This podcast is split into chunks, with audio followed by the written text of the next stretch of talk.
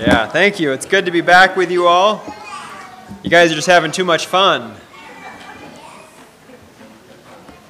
The, uh, I'm glad Steve had us stand on standing on the promises. It feels appropriate. One of the promises I often think about is I am with you. That's one of the promises I stand on that often comes to mind in those moments I need to be reminded that the Lord is with us. Well, please turn with me to Mark chapter 7. We'll be continuing in our series. Kevin finished up chapter 6 last week, and we'll continue now with chapter 7 here. Out back in my woods, there are a couple of massive oak trees. I mean, they're really big. I, I don't think if you had two grown men, I don't think if they put their arms out like this around the tree, I don't think their fingers would touch uh, if they were trying to hug it. Not that I'm a tree hugger. Uh, when I first saw them, I thought, wow, amazing. Just a great old oak tree. There's so much grandeur. You know, there's something that's amazing to think. This thing's probably been here a couple hundred years. It's just amazing. And I, of course, my utilitarian mind thought, how much firewood could I get out of that? You know, that's of course where my mind went. Uh, but then I noticed something on the bark as I got up close. In fact, there was a, a split on the bark. Now that's kind of strange. So I, I walked up and I got close and I, I put my eye up to it. It was wide enough I could look into it. I could actually see light on the other side of the tree. It was hollow. I don't know how it was still standing, but I could see light. There was a similar crack on the other side, and there was light shining through that thing. I don't even know how that's possible. Uh, but uh, today in our passage, we're going to encounter something similar, but even worse. Uh, we're going to find a people who walk as spiritual giants in Israel. People who are incredibly impressive on the outside but on the inside, they are hollow. Uh, in their love for God, there is a complete hollowness, worse than uh, the oak tree that I saw. Let's read in Mark chapter 7. Read down through verse uh, 13. Now, when the Pharisees gathered to him with some of the scribes who had come from Jerusalem, they saw that some of the disciples ate with hands that were defiled, that is, unwashed. For the Pharisees and all the Jews do not eat unless they wash their hands, holding to the traditions of the elders. And when they come from the marketplace, they do not eat unless they wash. And there are many other traditions that they observe, such as the washing of cups and pots and copper vessels and dining couches. And the Pharisees and the scribes asked him, Why do your disciples not walk according to the traditions of the tradition of the elders, but eat with defiled hands? And he said to them, well did Isaiah prophesy of you hypocrites, as it is written, This people honors me with their lips, but their heart is far from me. In vain do they worship me, teaching as doctrines the commandments of men. You leave the commandment of God and hold to the tradition of men. And he said to them, You have a fine way of rejecting the commandment of God in order to establish your tradition. For Moses said, Honor your father and your mother, and whoever reviles father or mother must surely die. But you say, If a man tells his father or his mother, Whatever you would have gained from me is korban, that is given to God, then you no longer permit him to do anything for his father or mother, thus making void the word of God by your tradition that you have handed down. And many such things you do. Let's pray. Father, we love your word. We have just praised you for your open word. We praise you, Lord, that you have spoken to us. And we are so glad when we come across passages that are uh, a sweet fragrance to us, an encouragement, uh, a bandage on a wound, Lord, a healing. And Lord, we're thankful for words that cut, words that cut for the purpose of healing. And I pray that you would help us. And we invite you, Holy Spirit, to examine our hearts this morning that you would reveal to us any areas that, that need to be renewed. And then we pray that you would do that work. God, we ask that you would strengthen us, open our hearts to your word, we pray. In Jesus' name, amen. One of the key things that Mark is calling us to here, I think, as we think about it, is, is the call to accept Jesus and his word as your sole authority. Accept Jesus and his word as your sole authority. Uh, and in doing that, this passage, I think, would call us to turn from hypocrisy and to submit our tradition to God's word. Let's look first at turning from hypocrisy here in the verse, first eight verses here. Now, Mark 7 uh, seems like an abrupt shift from the stories that we've just been going through. We've seen Jesus send out his disciples, they come back, they've healed, they've taught. Uh, there's been multiple miracles, the feeding of the 5,000. Uh, Jesus calms a storm on the Sea of Galilee, wa- walks across the water first, and all these miracles are taking place, and then now we're in confrontation. Now we're in conflict. It might seem a little abrupt, but really, if we've been reading along in Mark's gospel, we see that this is nothing new. Uh, in fact, conflict has already taken place. Back in chapters 2 and 3, we see a list of conflicts between Jesus and the religious leaders. And in chapter 3, it culminates in the Pharisees going out with the Herodians, plotting how to kill Jesus. So we already know at this point there's a backdrop of tension that's running throughout Mark's gospel. Uh, we know that the Pharisees are already conspiring to kill Jesus. This is just the next step in that ongoing conflict. Our passage says that the Pharisees gather and they come along with some scribes from Jerusalem. Now, Jerusalem should have been the city that accepts the son of David as king. It should have been a, a, a city that flung its gates open to accept Jesus, the son of David. Instead, as we see in the Gospels, Jerusalem is the seat of opposition against Jesus. Oh, that's striking. That's not the way it should be, but that is what Jesus faced. These leaders come to Jesus, uh, and they apparently come to examine him, to try to find some way that he's going to run afoul so that they can continue to build their case against him. Now, remember, we, have seen they want him dead. They're looking something to hang him on but they can't get they can't get him on anything from Scripture. Uh, they're around him. They, they can't condemn him for anything from Scripture. Jesus is perfectly sinless. Nobody could find fault with Jesus for his moral behavior. Jesus never transgressed God's word in a single point. He perfectly kept all the commands of God's word. Uh, the Pharisees were hard pressed to find anything to condemn him for. Uh, but when mealtime came around, they found something to attack him over. Verse 2 tells us that they saw that Jesus' disciples were eating, but they, they were eating, it says, with defiled hands. Uh, they didn't wash their hands before they ate. The charge comes in verse 5. They say, Why do your disciples not walk according to the tradition of the elders, but eat with defiled hands? There's the challenge against Jesus. His disciples were eating with unwashed hands. Now, Mark takes a moment and he takes a little aside. Maybe in your Bible, verses 3 and 4 are in captions. He has to explain this. Uh, he explains how uh, the Jewish people washed their hands when they went to the marketplace and they came back. They, they had always had this custom of washing. It's, uh, in fact, as Mark tells us, it's not just their hands, but it's a whole host of things. It's basically everything. They're washing it. Uh, and I think this is one indication for us that Mark is probably not writing to a primarily Jewish audience. If he was writing to a primarily Jewish audience, he wouldn't have to explain this. They would know it, they, would know the custom. Mark is probably writing to a primarily Gentile audience, and so he's having to explain these customs. I think it's also important for us to, to notice as well that this isn't, you know, this isn't about germs. They're not washing their hands so they don't get sick.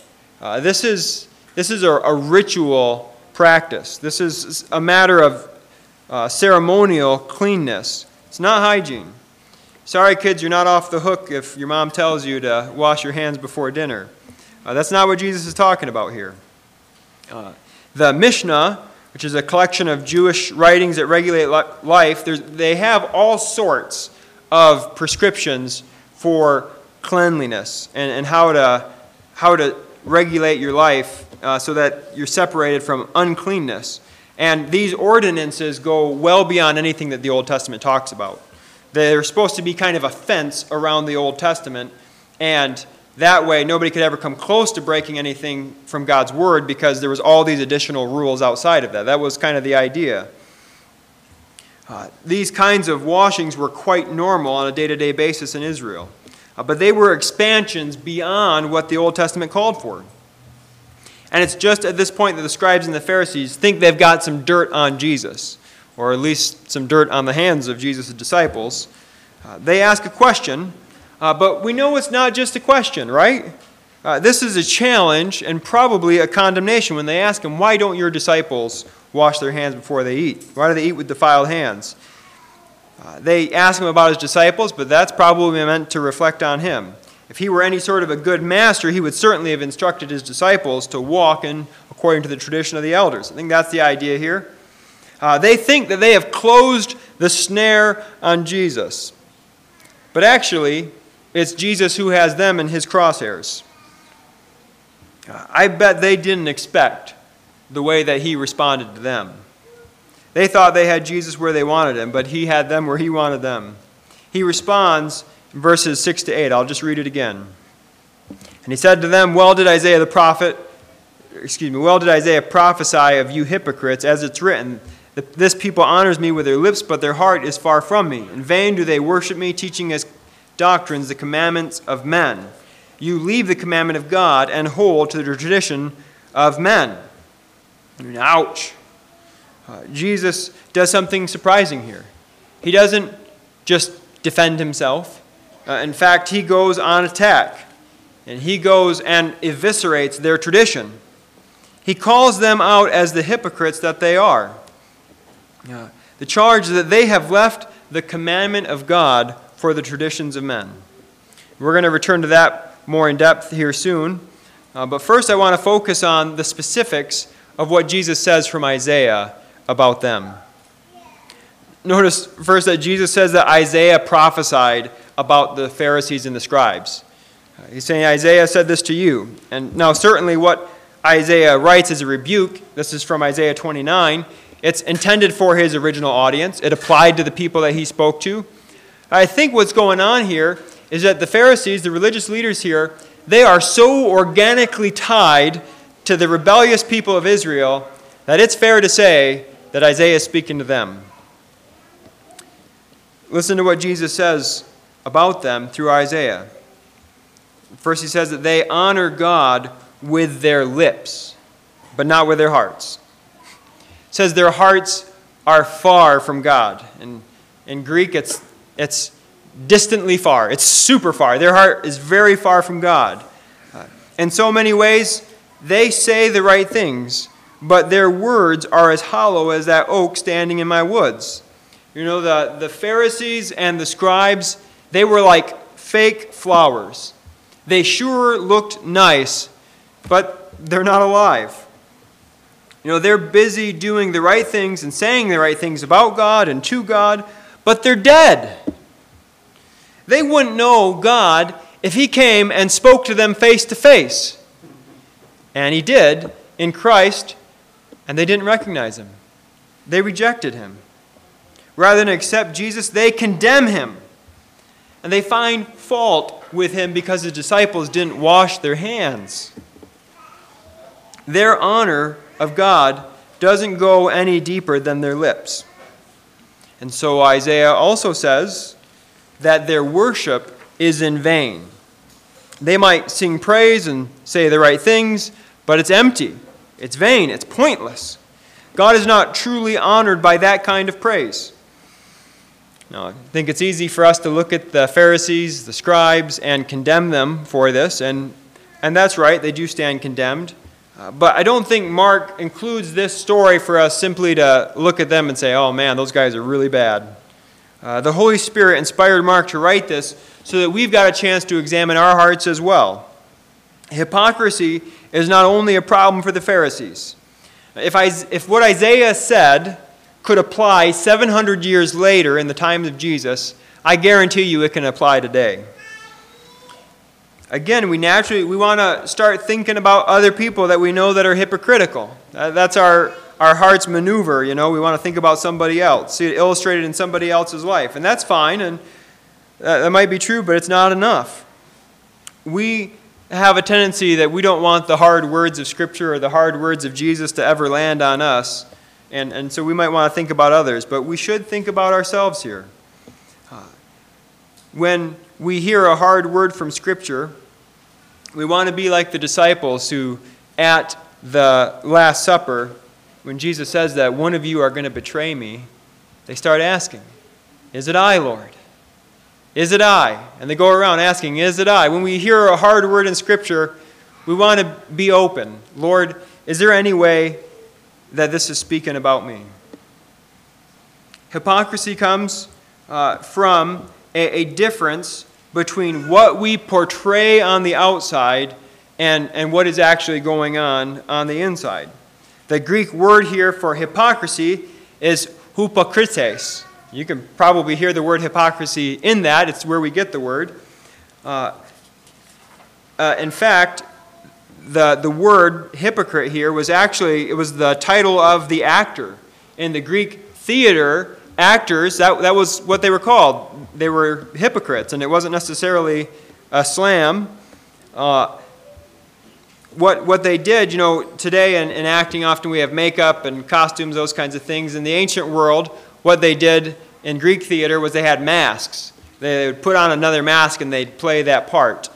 Uh, and I think that's what hypocrisy does. And, and Jesus is using that word here, I think, for that reason.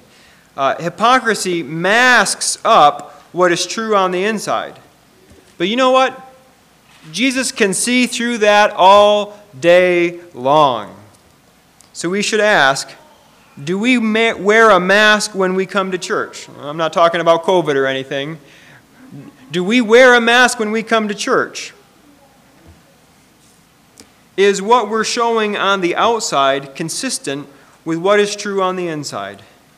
Do we say we love God with our lips, but disregard what He has told us inwardly? Do we portray ourselves as good Christians on the outside, and then actually on the inside we're coddling secret sins? You know, if you don't think that you have any struggles with sin whatsoever, you might have even deceived yourself. It's possible that you've played the part of the hypocrite so well that you've convinced yourself. That's certainly the case with the Pharisees. They thought they were blameless in everything. I pray that's not true for any of us. You know, hypocrisy is also seen in motives, in our motives. We can ask the question why do we do the things that we do? Why do we live our lives the way we live them?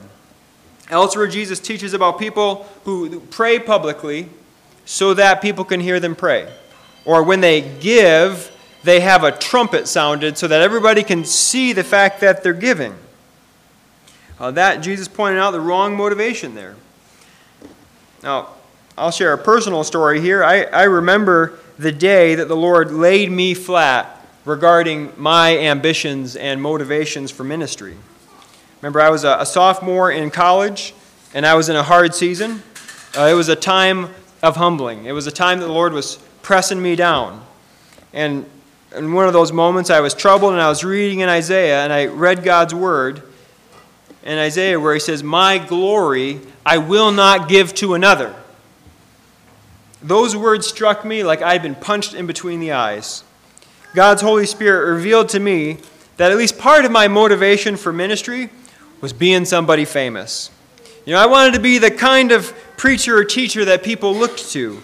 You know, I wanted to be that guy who's writing books and oh, always invited to go to conferences and just give you a little bit of my wisdom, you know. That I know it's really pathetic, but that was in my heart. That that was driving me along. And it was killing me. It wasn't any good for me. You know, in my mind, I was thinking, sure, I'd, I'd be giving glory to God, you know, but there, of course, there'd be enough left over that I'd be basking in it myself. Uh, but I tell you what, God didn't want that kind of a minister. God doesn't want that kind of a minister. And so, he kindly used the scalpel of his word to cut that ugly growth out. But our fight against sin, uh, to be honest, is not a one and done matter. I'd be lying if I said I'd never let my pride get the best of me. But God is not going to give his glory to another. The Pharisees desired the praise of man more than the honor that comes from God. And let's just be honest, we're all tempted in that way. We're all tempted to put ourselves at the center of the world. We're all tempted to even distort the teaching of Scripture around us and to use it for our advantage rather than to know God through it, rather than to, to look into it and find Him and to give Him glory. We're all tempted by that. You know, take time. Take time. Ask God to reveal to you any areas of hypocrisy in your life. And you know, if, if He does reveal it, don't despair. It's a mercy when God reveals sin to us. If it's there, it's a mercy. He's revealing it. Give it over to Him. Cling to your crucified and risen Savior. He died for you, He died for your sin, He died to free you. If He reveals it, it's a gift to you. Accept it that way and seek His face. Uh, with the help of the Holy Spirit, live as God has called you in truth. Now, the last piece of this quote from Isaiah uh, is, is about the teaching of the Pharisees. And that's going to lead us into our next point. In light of this, verses 9 to 13, I think we want to submit our tradition to God's Word. Now, in verse 9, Jesus gets downright sarcastic and biting. I want to read it again. He said to them, You have a fine way of rejecting the commandment of God in order to establish your tradition. Jesus says that they're really good at knocking over the Word of God so they can erect their own tradition in its place. And Jesus goes on in verses 10 to 13 to give a prime example. Now, we all know the fifth commandment honor your father and your mother. That's where Jesus goes. He, he draws attention to that. Then he goes to Exodus 21, verses 17, uh, where the death penalty is called for if somebody reviles his father or mother. I think what Jesus is doing here is he's stacking up very, a very clear example in Scripture. Uh, he, he's giving them something that's just right there on the surface. Uh, there, there's nothing convoluted about this command of God. You know, it doesn't take a scholar to decipher what God has said here. You know, though it might take a scholar to screw it up. You've got a teaching here so clear as the fifth commandment, but the tradition of the elders contradicts it. Jesus says that if a man devotes something to God and calls it korban, which just means it's gift, um, then the tradition says that he can't ever use it to help his parents. Now, this might seem a little strange. What exactly is going on here? Uh, perhaps what's envisioned here is that a young man might vow something to God, to give it to God, uh, and, and he pledges it. Perhaps this is kind of like the idea of the faith gift. You know, he's, he's pledging it to be given to God. It's going to be given at a later date. Uh, does this in his youth. Uh, and perhaps as time goes on, his parents grow older, they become in need, they're no longer able to sustain themselves the way they were supposed to, or not they're supposed to, the way they were able to previously. And so he begins to realize well, maybe this was rash. Maybe I should have thought about this and cared for my parents in this way. Uh, so, what does he do? Uh, maybe he wants to help his parents, but he's pledged his finances to the temple. Well, what's he supposed to do? So, he goes to the Pharisees and he asks them, What can I do? And their response is, Sorry, buddy, you pledged it. End of story. The result is that God's clear command is contradicted by their tradition. The Pharisees and the scribes make void the word of God in this manner. Jesus goes on to say, and many such things you do. You know, this is just the tip of the iceberg. This is just an example of uh, many places where the tradition of the elders contradicts and contravenes the Word of God. Again, it's good for us to think about our own lives in light of this. You know, what should we take away from this for ourselves? Now, is Jesus saying here that all tradition is always evil? Well, I don't think it's that simple. Uh, the point of this passage and the next, as we'll see next week, is to focus on the heart, not externals. And so tradition is certainly condemned when it becomes a replacement for true faith in God. But the New Testament also affirms a, a, po- a, positive place for tradition as well. Listen to the Apostle Paul in 1 Corinthians 11 2. He says, Now I commend you because you remember me in everything and maintain the traditions even as I delivered them to you. Again, 2 Thessalonians 2:15. Paul tells the Thessalonian church, he says, "So then, brothers, stand firm and hold to the traditions that you were taught by us, either by our spoken word or by our letter." So right there are two passages where tradition is commended. So what do we make of that? We've got Jesus condemning tradition here. We got Paul commending it here.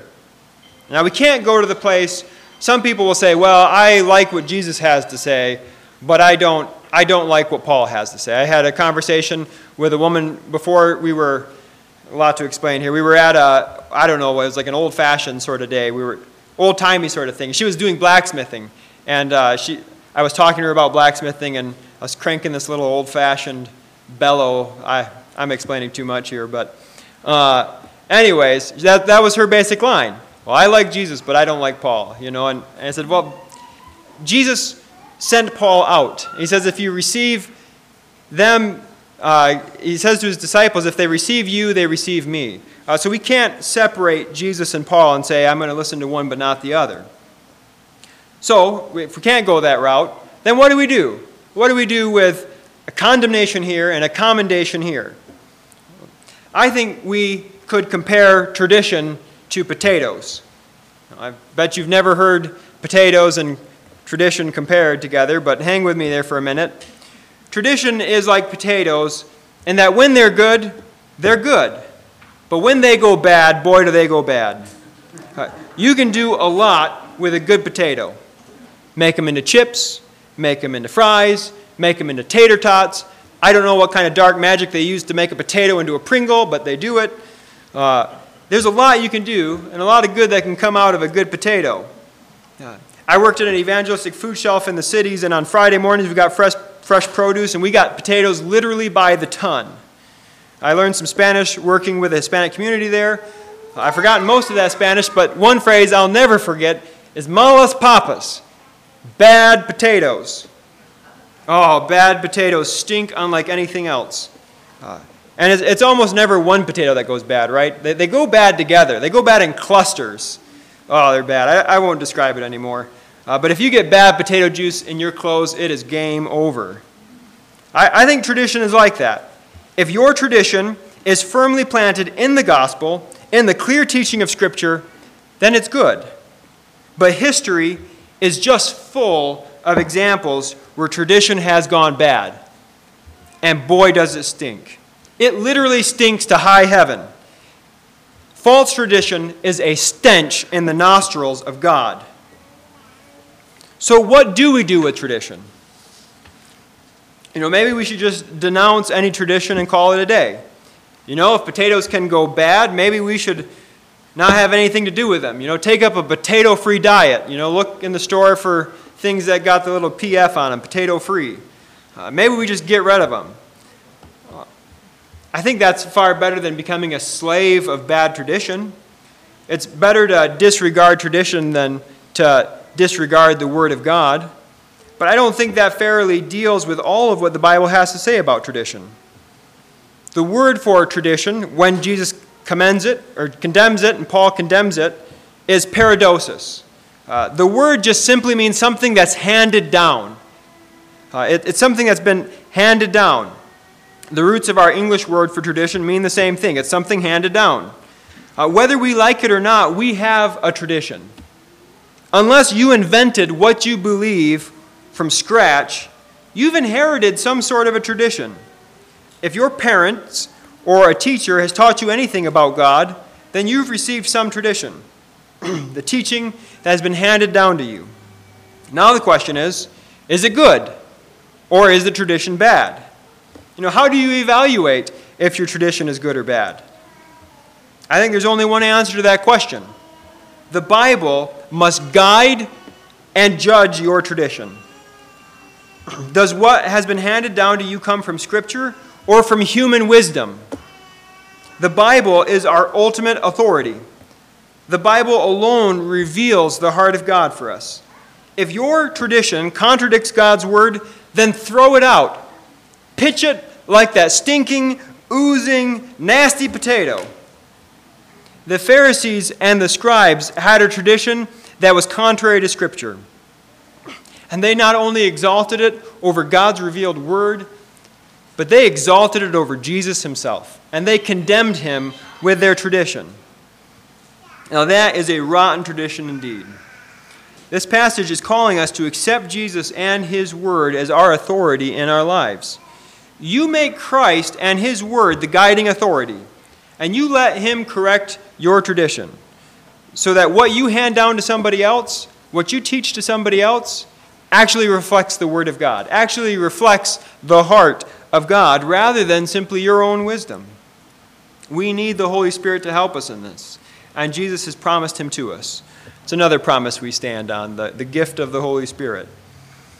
It's right for us to invite the Spirit to search us, to invite Him to correct our hearts, our minds, our motives of anything that's contrary to the heart of God revealed in His Word. Well, let's close in prayer together as the men prepare for communion and Erica comes to play. Let's pray. Father, we do thank you.